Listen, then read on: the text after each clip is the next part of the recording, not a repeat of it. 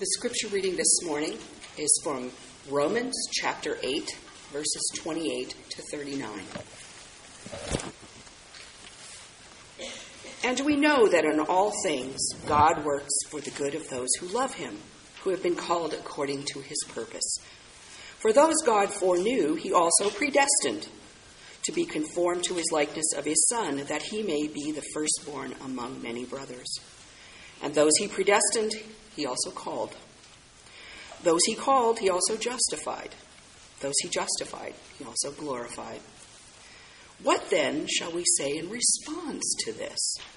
If God is for us, who can be against us? He who did not spare his own Son, but gave him up for us all, how will he not also, along with him, graciously give us all things? Who will bring any charge against those whom God has chosen? It is God who justifies. He, who he is he that condemns? Jesus Christ, who died, more than that, who was raised to life, is at the right hand of God and also interceding for us. Who shall separate us from the love of Christ? Shall trouble, or hardship, or persecution, or famine, or nakedness, or danger, or sword? As it is written, for your sake we face death all day long. We are considered as sheep to be slaughtered. No, in all things we are more than conquerors through him who loved us. For I am convinced that neither death, nor life, neither angels, nor demons, neither the present, nor the future, nor any power, neither height, nor depth, nor anything else in all creation will be able to separate us from the love of God that is in our Lord Jesus Christ. Bless the word of the Lord. Father, may the words of my lips and the meditations of all of our hearts be acceptable in your sight, O Lord, our strength and our Redeemer. Amen.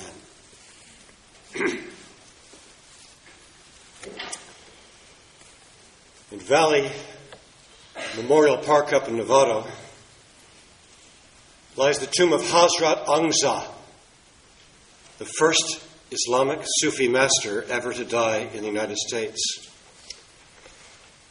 His tomb, which occupies, oh, thirty or forty plots, it's about half as big as this sanctuary, with a landscaped exterior. It took decades and decades to complete. It was designed by his son. And the manager of Valley Memorial Park tells me it costs almost a million dollars. It is filled with gold lattice and leaf and mosaic tiles and outside and inside gleaming black marble. Soft music loops endlessly inside the locked tomb, offering up melodies with seemingly no one to hear. It was created to provide, and I quote, an everlasting memorial, end quote, to a man who is said to have, quote, infinite wisdom. Elaborate and expensive as that shrine is, it seems, at least to me, less a tribute to everlasting life and infinite wisdom than a stern, stark witness to the seeming finality of the power of death. When Johnny Carson received the Man of the Year award from uh, Harvard University's Hasty Pudding Society, he was asked what he wanted for his epitaph, and he replied, "I'd like it to read, I'll be right back." When he died almost exactly ten years ago, it was not with the luxury of the king of the comeback or the perspective of the comic, but as a soul in the grip of emphysema, who could no, no longer even draw a breath. Where can there be power and assurance that any of us can possibly face death as victor? Edgar Allan Poe embodies this haunting question in his poem, The Raven. You remember that one of the words which continues in the refrain throughout that is nevermore. Quoth the raven, nevermore. Illustrative of the whole point are the last lines. The lamplight o'er the raven streaming throws his shadow on the floor, and my soul from out that shadow shall be lifted, nevermore. And so it voices the fear that all of us have had and should have had, that nevermore will life return, nevermore shall love return, nevermore shall our youth return, nevermore shall our parents return. That's that haunting refrain that is the seat of many of our fears, nevermore. Thomas Hardy once wrote, "The two ultimate questions of life are, first, has anyone ever cheated death? And second, if they have, did they make a way for me to cheat death too?" The resurrection of Jesus Christ is the depiction of the most total and complete and satisfying, really the only real victory of life over death that the human heart has ever heard. The resurrection declares that the world will be unmade and remade and made right. There's a Greek word that is used only two times in the New Testament. In Matthew nineteen and in Titus three, the word is palingenesis. Palingenesis. I wasn't, I didn't write this in my notes, but let's say it together. Palingenesis. Do you hear the word Genesis in there? Because it is there. It's the beginning. Palingenesis means the renewal of all things, the rebirth of the cosmos.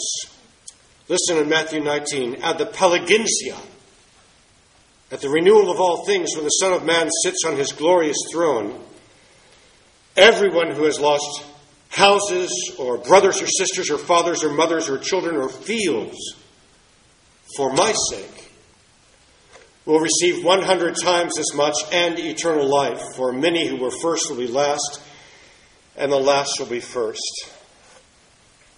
Some of you, maybe many of you, have received an email this week from our own Doug and Lita, whose field of assignment has changed, always difficult, always at stretch, but now in a daily reminder of the cost of death. And they say we have things to do for our children and our grandchildren and our aging parents, and we believe they need us. We pray that God will leave us here, but if He takes us, is it worth it? And their answer, if I can paraphrase it in my words, is it's the only thing that's worth it. Because all of history is flowing through a point and a time and a place in which there will be a palingenesis, in which all things will be purified and purged and reborn. There will be a cosmic birth. In Titus, the word is used, Jesus saved us not because of righteousness, but through the washing of rebirth and renewal. That's palingenesis, by the Holy Spirit. Paul is saying at the moment you become a Christian, the Holy Spirit comes to your life with the power of resurrection and the power of palingenesis. History itself will be changed.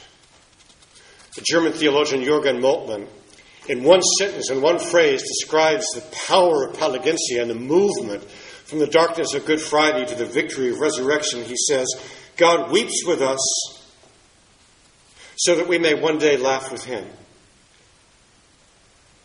All this is the description of what is involved in the resurrection. The resurrection is the key to everything. If Jesus Christ did not come and not only die for us at the cross, but rise for us on the third day, you don't have Christianity.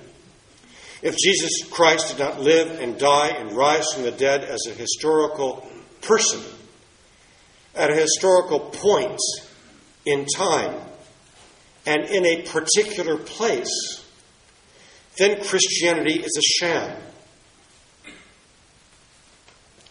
In It's a Wonderful Life, Jimmy Stewart, playing George Bailey, gets to see what life would be like if he had never lived. In First Corinthians fifteen, Paul ponders, he poses the question and answers it, what would life be like if Jesus Christ had not actually, in history, truly, been raised from the dead? He voices the answer. If Christ is not raised, then your faith is worthless, and those who have fallen asleep in Christ have perished. And you are still in your sins. If Jesus still lies in the grave, if he is perpetually the sufferer and never the victor, then you and I are hopelessly lost. If Jesus remained in the grave, then when you die, you will also stay dead. Since Christians have no Savior but Christ, and no Redeemer but Christ, and no Lord but Christ, if Christ is not raised, if he is not alive, our Christian life is lifeless. We would have nothing to justify our faith, our Bible study, our preaching, our witnessing, our service for him, our worship of him, nothing to justify our hope in this life or in the next. We would deserve nothing but the compassion and pity that is reserved for fools. Christianity is built out of these truths. The resurrection is the key to all things. That God created the world, that God sustained the world, that in Jesus Christ God came into the world and lived the life we should have lived and died on the cross and rose on the third day and came again, is coming again, and reigns and rules until that day. These are all objective historical facts, not spiritual ideas. And if they are false, if they did not happen, and if they will not happen, then Christianity is false and it should not be believed. We walk by faith, but we do not walk by blind faith. So before jumping very briefly into our text this morning, by way of introduction, let me name just a few of the evidences by which we walk. First is the evidence of the empty tomb. Circle the globe, and you will find mausoleums and shrines and tombs commemorating sacred lives that are passed on, founders of other religions, but there is no memorial for Jesus. There is no black marbled enshrined tomb for him. Could the critics of Jesus provided his body, you can be assured they would have, but they never have and they never will. His tomb is empty. Secondly, there are the appearance of Jesus. He appeared to the women. Unthinkable to use them as witnesses in the ancient world. The only reason the record could have recorded it that way is because that's the way it happened. He appeared first to the women and to Peter and John and the twelve, and then to five hundred. Events which were witnessed while they were still alive. Indeed, six years, within six years of the events themselves, we have that recorded evidence. Unthinkable and ancient historiography does not guarantee it's true, but it does mean that the anachronistic fallacy, what C S Lewis calls the anachronistic fallacy, that all these things could be believed because primitive minds were gullible and myths could arose, uh, arise a hundred years later. Um, that's the anachronistic fallacy. We think that primitive minds were different than us. No. It was as hard or harder for both the Jewish and the Greek minds to believe in the resurrection than it is ours. The Jewish mind was unprepared for this. There would be, for those, that subgroup that had any concept of the resurrection, there could be no resurrection until the end of history. Has injustice been made right?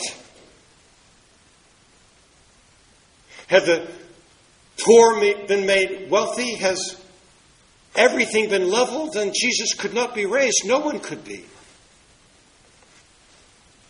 And the Greeks would not be looking for the resurrection of a body inert that has exploded on the human mindset. The Jewish mindset was not ready to incorporate into the monotheistic faith of the Jews this one God. That grace and faith could come from the Lord Jesus Christ and from God the Father in the power of his Spirit. Suddenly, immediately, the Hebrew faith was revolutionized. It was exploded in a way in which there is no accountability for, other than the resurrection happened. The appearances to the disciples. Then there's the evidence of the early church. A historical fact is that a defeated, discouraged, dispirited band of disciples was turned from fearfulness to turn, in one generation, the world upside down. No explanation could be given for at least their understanding then that they were Easter people. They had seen the risen Christ alive and real and in their presence. Evidences go on and on and on, but we are journeying through the book of Romans, and we have come to the eighth chapter, which is one of the two great chapters in the entire book on the Spirit of God. But the resurrection is mentioned here too. Look at verse thirty-four, Christ Jesus who died.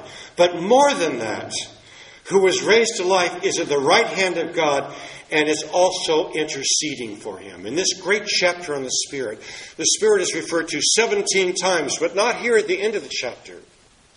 So what is going on in this chapter on the Spirit that at the conclusion and the climax of the chapter, the Spirit isn't mentioned? I believe what is shared here is we have at the conclusion the work of the Spirit, what the Spirit accomplishes. And see, there are a series of affirmations. I am persuaded, I am convinced, I am assured. This passage is full of rhetorical questions. Who will bring a charge against us? The answer is no one. Who will separate us? The rhetorical answer, of course, is nothing. We have an assurance from God. We have a sense in our hearts. We have an experience, which is the work of the Holy Spirit of our lives. And if this is the climactic work of the Holy Spirit, then, by inference, this is the major problem in your life and in mine.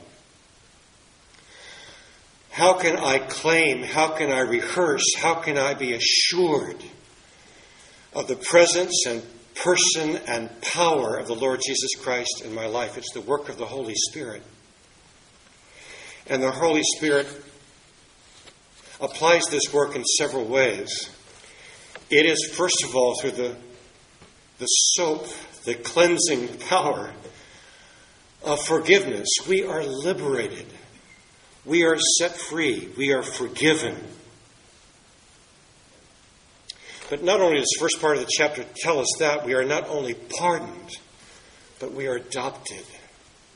We are put in the family. It is It's one thing to be no longer held accountable. It's another thing to be called and engrafted into the family, adopted as sons and daughters in a way in which we could never leave. That's in the first part of the eighth chapter. In this last part of the eighth chapter, there is another personal application of the Spirit.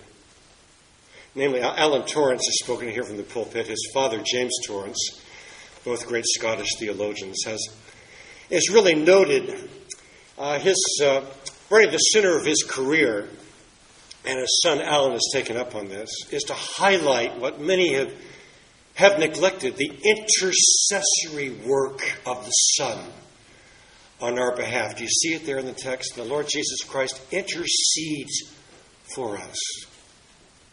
It means that we are pardoned. There is no charge against us. Not because God is sentimental and loving and merciful. He may be, but that's not the evidence. It is because he intercedes for us in the court of justice. I have paid the penalty. I have paid the price, and because of that, their sin is paid. It is not the mercy of God that exonerates us and liberates us. It is his justice. It is his law. And Jesus stands as our intercessor before the throne of God in his justice seat. We are legally pardoned, absolved, and liberated by the intercessory work of God in Christ. There is a second thing that assaults us, not only our interior fear, our knowledge of our guilt, our, our worry that we're not forgiven, but there's an outside, an exterior assault. Often, when we become Christians or in the midst of our Christian life, we think there, there are things that simply cannot and will not happen to us. Isn't that the benefit of being a Christian? But they can, and they do. Christians experience personal depression and difficult marriages and financial misfortune and the death of children. Anything bad that can happen and does happen will happen and has happened to Christians. And they happened to Paul. And now Paul writes, now that I'm a Christian, there are certain things I must ask. Who shall separate us from the love of Christ? Shall trouble or hardship or persecution or famine or nakedness or danger or sword? Then he says, as it is written, for your sake we face death all day long. We are considered as sheep to be slaughtered. That's a quote from Psalm forty-four. As if Paul is saying the people of God in all ages, not just the New Testament, but also the Old Testament, have also faced these terrible oppositions and these terrible things. And when they come, the cry of the heart, understandably, is, where is God in all of this? Can God love me? Can this happen to me if I'm his adopted child? And then Paul says in this magnificent verse, no, in all these things, we are more than conquerors, not just victors, not just just conquerors. We are more than conquerors through Christ who loved us. A profound theological point in that tense. It's aorist. Not through God who loves us, who forgives us, who wants us, but through God who loved us, accomplished in the past tense. Our eyes are being called to the cross. Don't you know that if Jesus would not keep his own son from going into the depths of hell for love and you and me, he will never forsake you nor leave you? That is the assurance. He who did not spare his own son but gave him up for us all, how will he not also, along with him, graciously give us all things? John Newton, who wrote the hymn Amazing Grace, the text of it, has another hymn in which the line goes, everything is needful that he sends, and nothing can be needful that he withholds. If God loves without the cost of the cross, without the cost of hell, it's just an abstraction. It's just a sentiment. It's just philosophical. It costs him nothing. Phillips Brooks says of the resurrection, death is strong, but Christ is stronger. Stronger than the dark, the light. Stronger than the wrong, the right. Faith and hope triumphant say, Christ will rise on Easter Day. If there is a great romance in J R R Tolkien's Lord of the Rings, some say that's the weakness of the cycle, that there is not a great romance. I think there is. And if there is, it is the one that takes place between Aragorn and Arwen. Tolkien writes upon Aragorn's death these amazing lines. Arwen, uh, she begs him not to go, and he lies down. He says, this is part of the romance. This is part of the story. This is where we all go. And as he lies down to die and dies, Tolkien writes these lines about him. There is a great beauty that was revealed in him, so that all who after came there looked at him in wonder.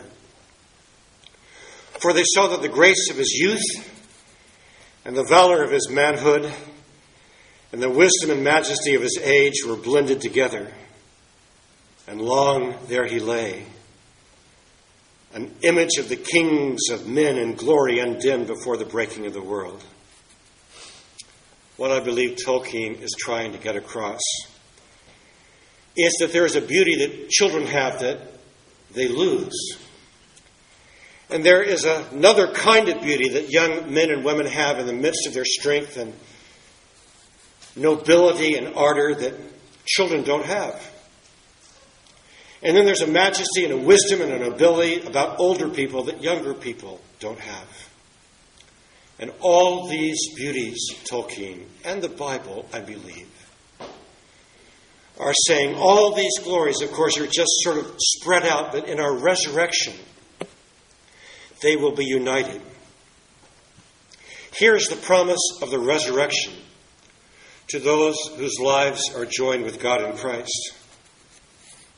There is an energy that endures, that conquers death and hell, and that will change your life forever. And the power that raised Christ is the same power of regeneration with which God makes us alive. Our great assurance that we can know God is the work of the Holy Spirit and the power of the resurrection. It is the same power that raised Christ from the dead. Christ's resurrection is both the type and the cause of the spiritual resurrection of you and me. Christ's resurrection is not just a theological tidbit that we confess and away from which we move. Christ's resurrection is the vindication of Christ, that his death is sufficient for us and guarantees that we are now raised and that we will be raised. That resurrection power is at work in us now, power which brings life from death. It is God's transforming power. It is the power that takes people who want nothing to do with God and who are selfish like you and me and who have no interest in Christianity and turns them into people who love God and want to serve others. The power of the resurrection means there is nothing that can prevent us from carrying out God's purpose. There is no power that can withstand him, no enemy that can defeat him, no influence that can match him, no evil that can dissuade him, no antagonist that can derail him, no foe that can stand against him, no other name that can oppose him. The power that brings death to life is the power with which and in which Christ at this very moment reigns and rules. So may we declare it this Easter Sunday and all Sundays and all the days in between, with our lips and with our lives, with our words and with our walk, with our days and all of the days that God gives us to live. Christ is risen. He is risen indeed. Christ is risen. He is risen indeed. Christ is risen. He is risen indeed. Amen. Thank you, Father, for giving us the assurance of hope and showing us how it works. And we do ask that you would teach us how to go about taking hold of these things. Paul powerfully prayed for us to experience them. We ask that you would help every one of us hearing this today to know what our next steps need to be. Please open them to us now. We can't wait to see you as you are, but open our hearts to you now. Break into our innermost being so we can know the hope that makes us not ashamed. We pray that in Jesus' name, for his sake. Amen.